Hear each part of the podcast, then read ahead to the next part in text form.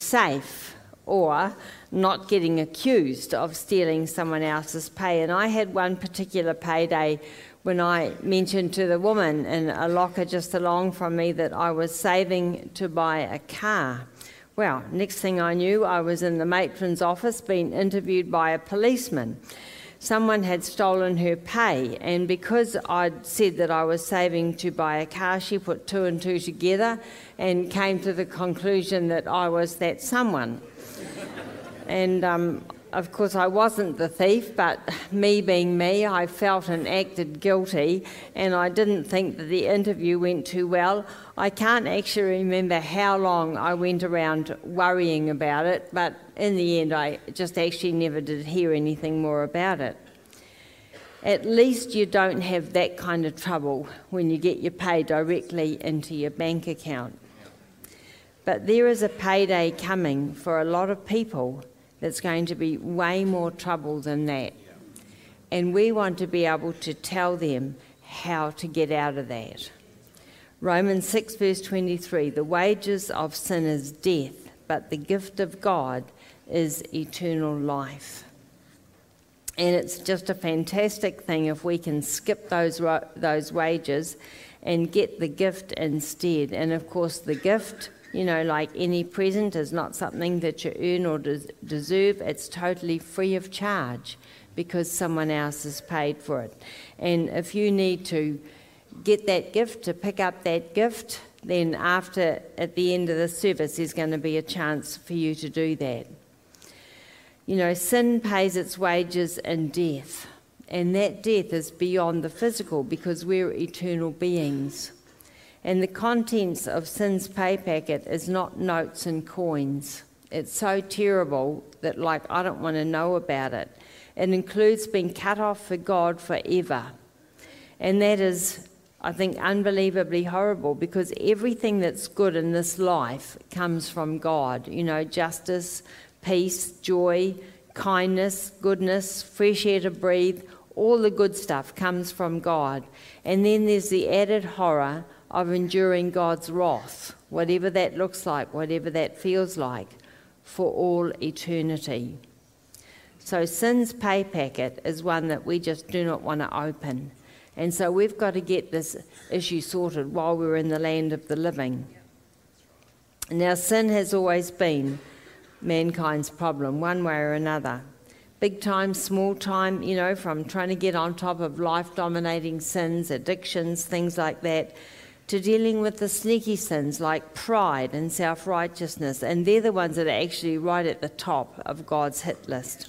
And then the ongoing disciplines of standing against our selfishness, laziness, anger.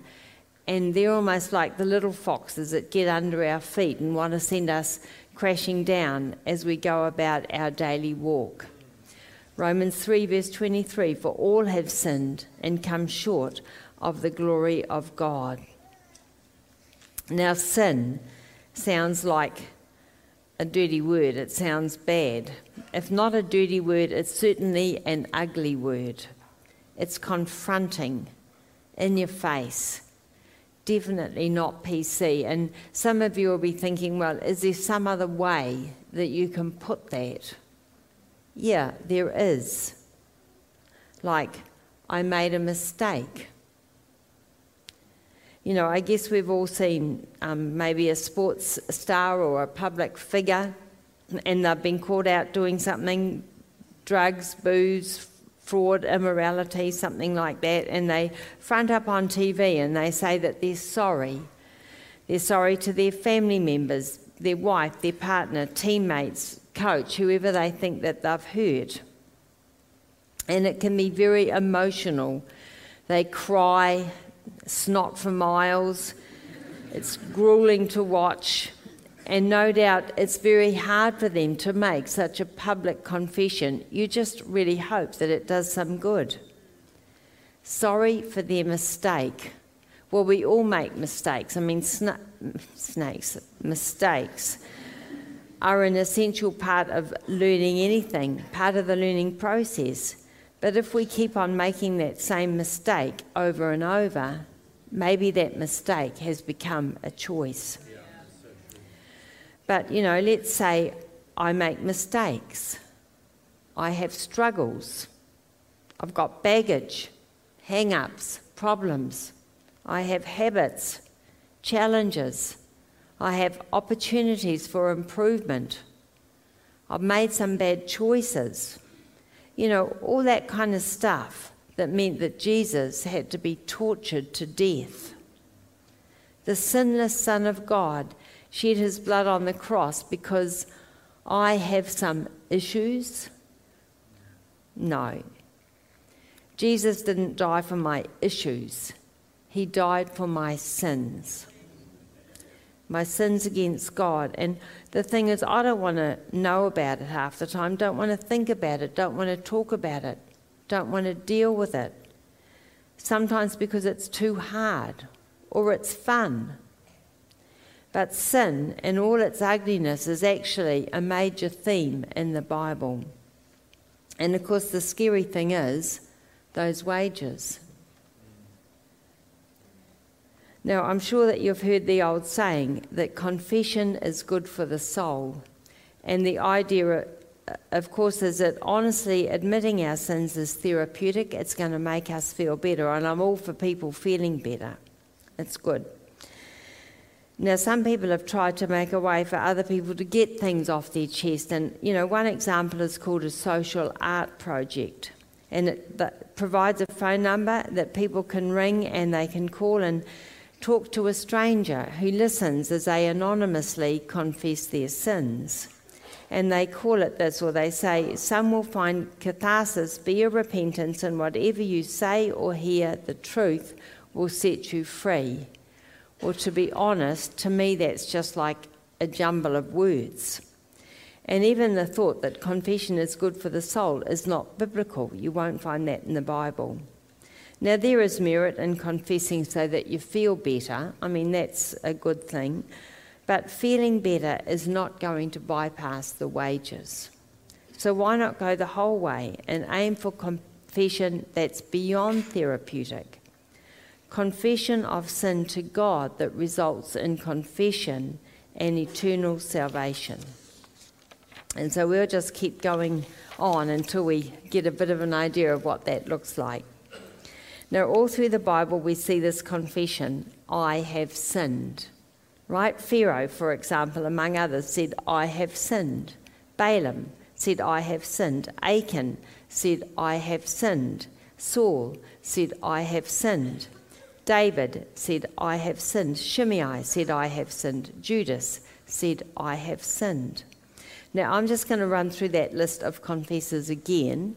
And this time, if you haven't already, see if you can pick the odd man out. Pharaoh said, I have sinned. Balaam said, I have sinned. Achan said, I have sinned. Saul said, I have sinned. David said, I have sinned. Shimei said, I have sinned. Judas said, I have sinned. Now, did you pick up the misfit in that line of sinners line up? Sorry, I can't help myself. I'm a puzzler. I do cryptics and things. Okay? I'm sure you got it. David is the only one of that lineup who actually repented and went on to live for God and fulfilled God's purpose. Now, sure, he had to live with some of the natural consequences of his sin, but he was forgiven and he fulfilled God's will for his life.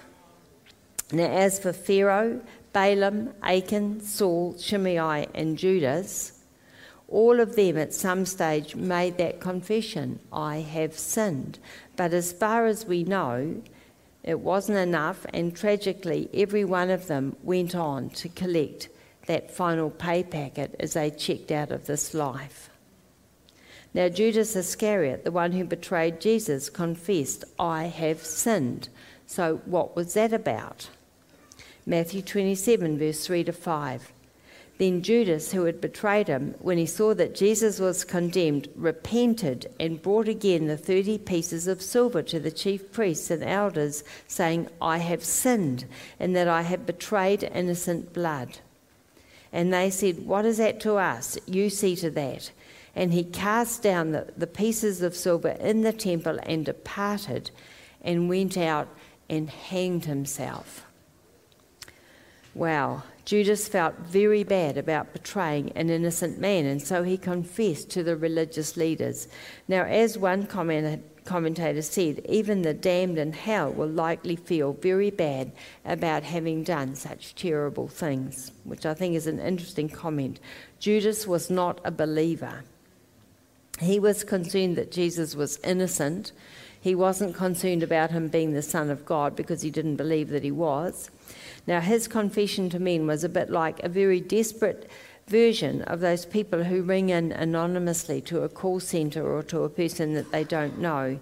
And it was probably an attempt to ease his conscience because he was feeling so bad. He confessed to the wrong people, and boy, were they wrong. I mean, they were worried about the legality of putting Judas's money into the temple treasury but they had no such problems about the legality of condemning an innocent man to death. So, what was the point of confessing to them?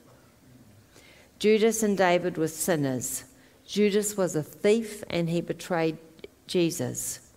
David was Israel's greatest king, but he was also an adulterer and he murdered to cover his tracks.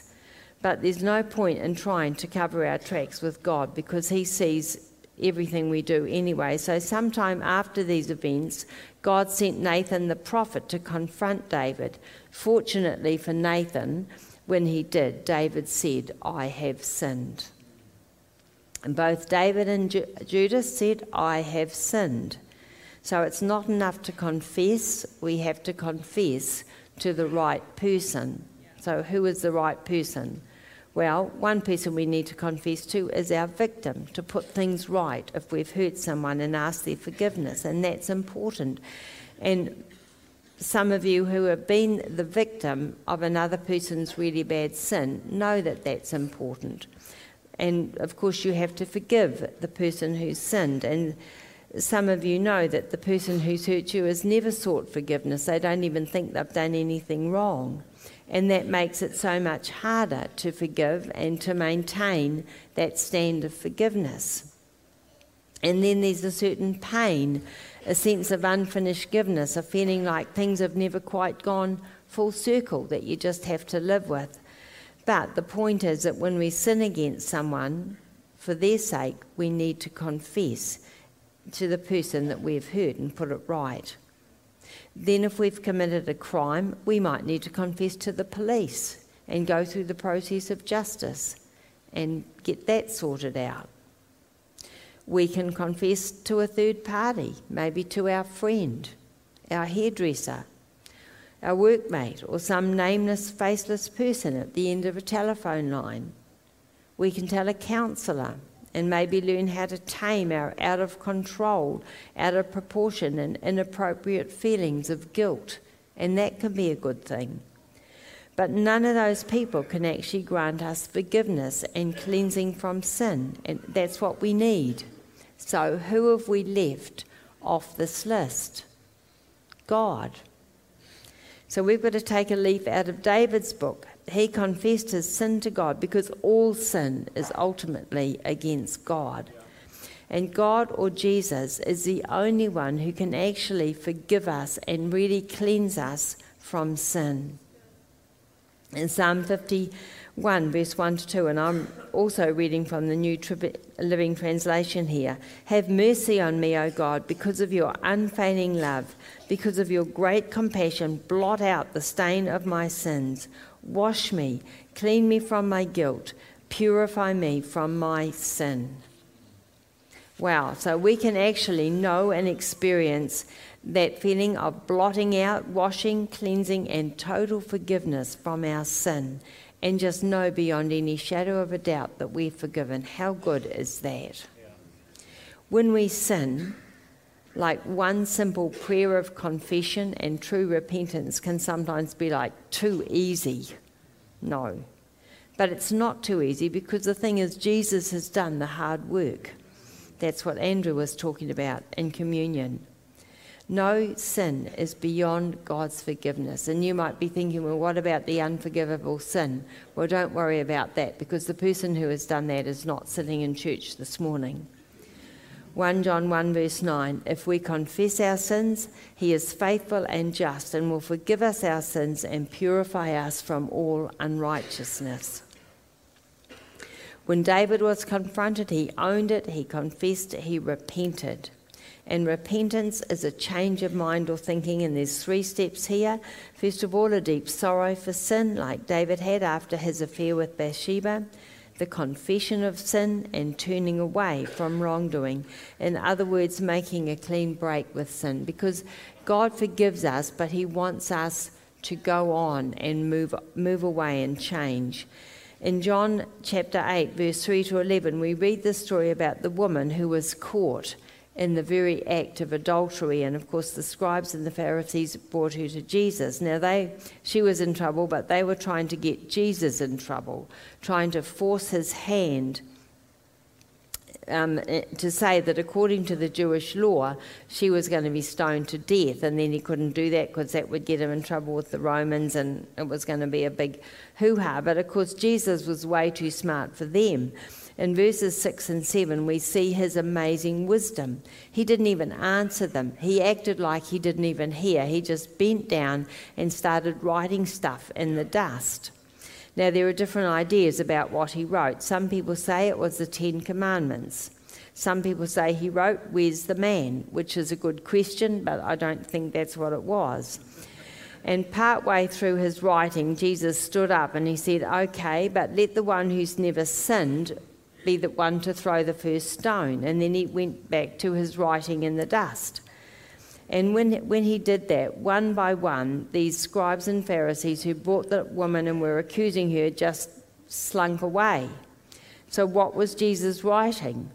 Well, I go with the idea that by a word of knowledge, he was writing in the dust a list of their besetting sins. And they saw that, and it's like, oh, you know, I can't cast the first stone, and they just had to walk away. They were so convicted by their sin. And finally, Jesus was the only one left, and he said to the woman, I don't condemn you either. He forgave her, but then he said, Go and sin no more. And of course, he obviously would give grace to help you with that. God forgives, He wants us to feel forgiven. He doesn't want us to go around feeling condemned, not at all. But then the word also is go and sin no more.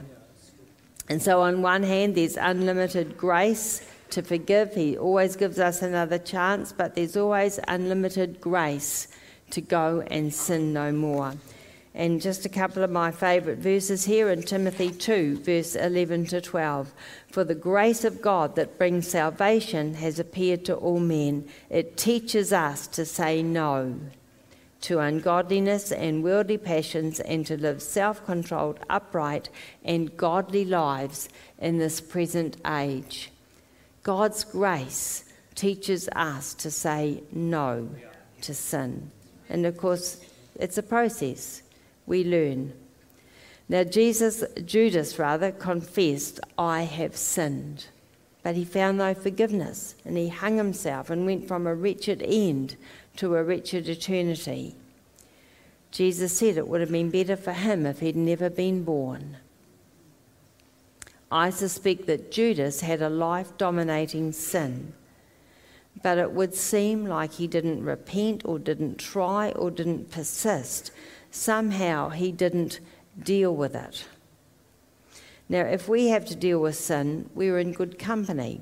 Even the great apostle Paul had his struggles, and David, who we're looking at.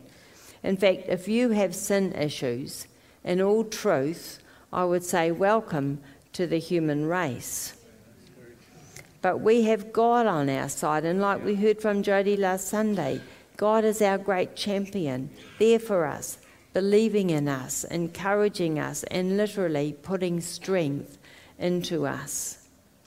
Now, Judas was one of the 12 disciples, and obviously he was trusted from the beginning because they put him in charge of the money. But it seems like Judas had a problem with money covetousness, greed, and stealing. But can you imagine struggling with a life dominating sin and having Jesus right there with you every day? Like, wouldn't that be your dream? You know, you've got this huge, terrible problem, but there's Jesus one on one every day. Okay, let's get real. Many of us do struggle with life dominating sins, and we do have Jesus with us every day, 24 7. God is with us. But too often we just carry on and we don't seriously engage Him in our battle. Sometimes simply because we feel too condemned. You know, I had this friend, Kiwi girl, in the Philippines, and she had a problem. I didn't think it was a really bad problem, but she did.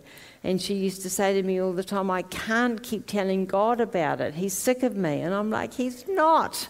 You can keep telling him. We think God gets sick of us coming back over and over with the same problem, but, but God's not like that. He's not like us. He loves persistence. He teaches that in the Bible. He loves it. He's our champion. He's there for us. He wants to be involved. So let's just try and imagine the conversation that Judas might have had if he'd asked Jesus for help. I think Jesus would say, Judas, I've known all along about that, but thank you for telling me. You've taken the first big step.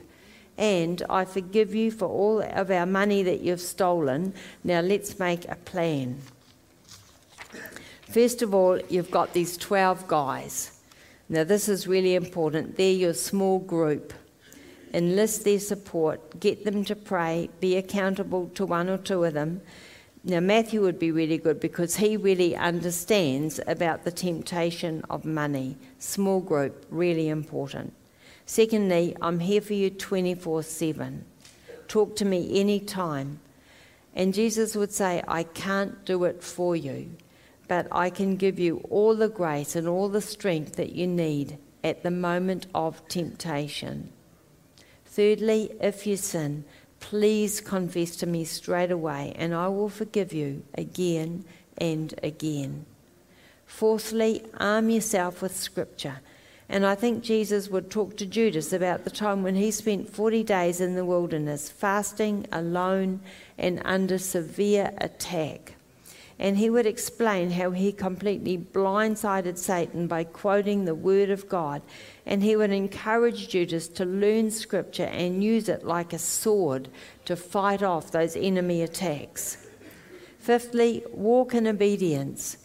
And for Judas, the commandments do not steal and do not covet would be particularly important, and it would be like a daily walk. He'd have to watch himself every day, just so, so important, and to be accountable, because this was his area of weakness. And finally, persist. And Jesus would have stressed this you know, this is your battle persist with it. And he'd say, God is on your case, and in his perfect time, you will strike that critical mass, and the breakthrough will come. But persist. And I think Jesus would have added, Hey, Judas, I'm looking way down through time now, and they've invented a game called baseball. And the object of this game is to give preachers heaps of inspiring illustrations a guy called Tark Bhana pulled out this baseball phrase, swing again. Skip the details, Judas. It's just about trying to hit the ball. But that swing again is important because what it means is keep persisting in prayer. Persist. That's the key. Persist. And I think that Jesus would have given Judas just a look of incredible love and said, Look, sticking with this is your biggest challenge. Hold on to your faith persist in prayer, swing again and again. And what a difference it could have made if Judas would have had that conversation with Jesus and just taken those words to heart. But I suspect he was just too busy counting the money. You know, I read a really shocking story of a Christian leader. Um, it's a classic, it's a, a very old one, but a Christian leader and pastor who struggled with pornography and this was when pornography was hard to get hold of. It's so hard for men these days because it's just everywhere. But he was seriously addicted, and it was taking him downhill in an alarming way. And you know, this is the trouble with porn it's not static, it's always taking you into deeper and darker stuff. After years of despair, and he was in a really bad place, he finally got free of it. And this is his testimony. He said, I cannot tell you why a prayer that has been prayed for 10 years is answered after 1,000 requests when God has not met the first 999 with silence. Well, God in His wisdom knows. Only God can answer that one. But the moral of the story is that we must persist in prayer and persist in the battle. Swing again. Keep persisting. Paul Sabritsky, a promise keeper, says we need to commit to the process of getting free, realizing the long term consequences of continuing in sin are far worse than the short term pain of achieving freedom. Now, a further lesson that we see from Judas is that sin is a great waster. Mark 14, verses 3 to 9 a woman came with an alabaster jar of very expensive perfume. She broke the jar and poured the perfume out on Jesus' head. Some of those present were saying indignantly to one another, Why this waste? It could have been sold and the money given to the poor. And they rebuked her harshly. Now, that perfume was worth a small fortune 300 denarii, which was about a year's wages, maybe up to $100,000 in today's terms. Why this waste? growled those who were watching, and John singles out Judas among them. Well, of course, Judas would protest about the so called waste of money the others were probably more genuinely thinking of how that money would help the poor, but Judas was probably thinking of how nicely it would line his pockets. Judas criticized Mary for wasting money. Hey, Judas wasted his entire life. In, regard, in regarding Mary's so called waste, Judas said, Whenever, wherever the gospel is preached, what she has done will also be told in memory of her. Anything that we pour out on Jesus is never wasted. Why this waste? Of all the tens of billions of people who have ever lived, Judas was chosen to be one of Jesus' disciples. What a phenomenal opportunity and so spectacularly wasted. Jesus didn't deal with his sin. He didn't use his God given gifts or anything that Jesus poured into his life. Why this waste, indeed?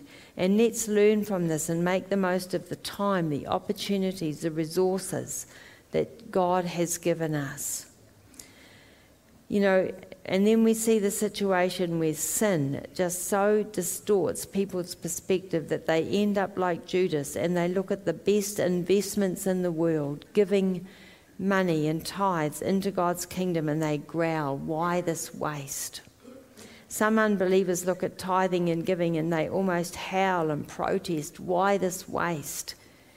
But some of them pay way more to their gods they pay into sport, entertainment, materialism, the body beautiful, addictions like gambling, shopping, drugs, pornography, and alcohol, which is my particular gripe because it ruined my life when I was a kid, but that's all right. God is good. But you know, alcohol related harm alone in New Zealand has recently been estimated to cost $5.3 billion a year I can't even get my head around that. You know, that's $14.5 million every day. Why this waste? And then with Judas, things go from bad to worse. He committed suicide.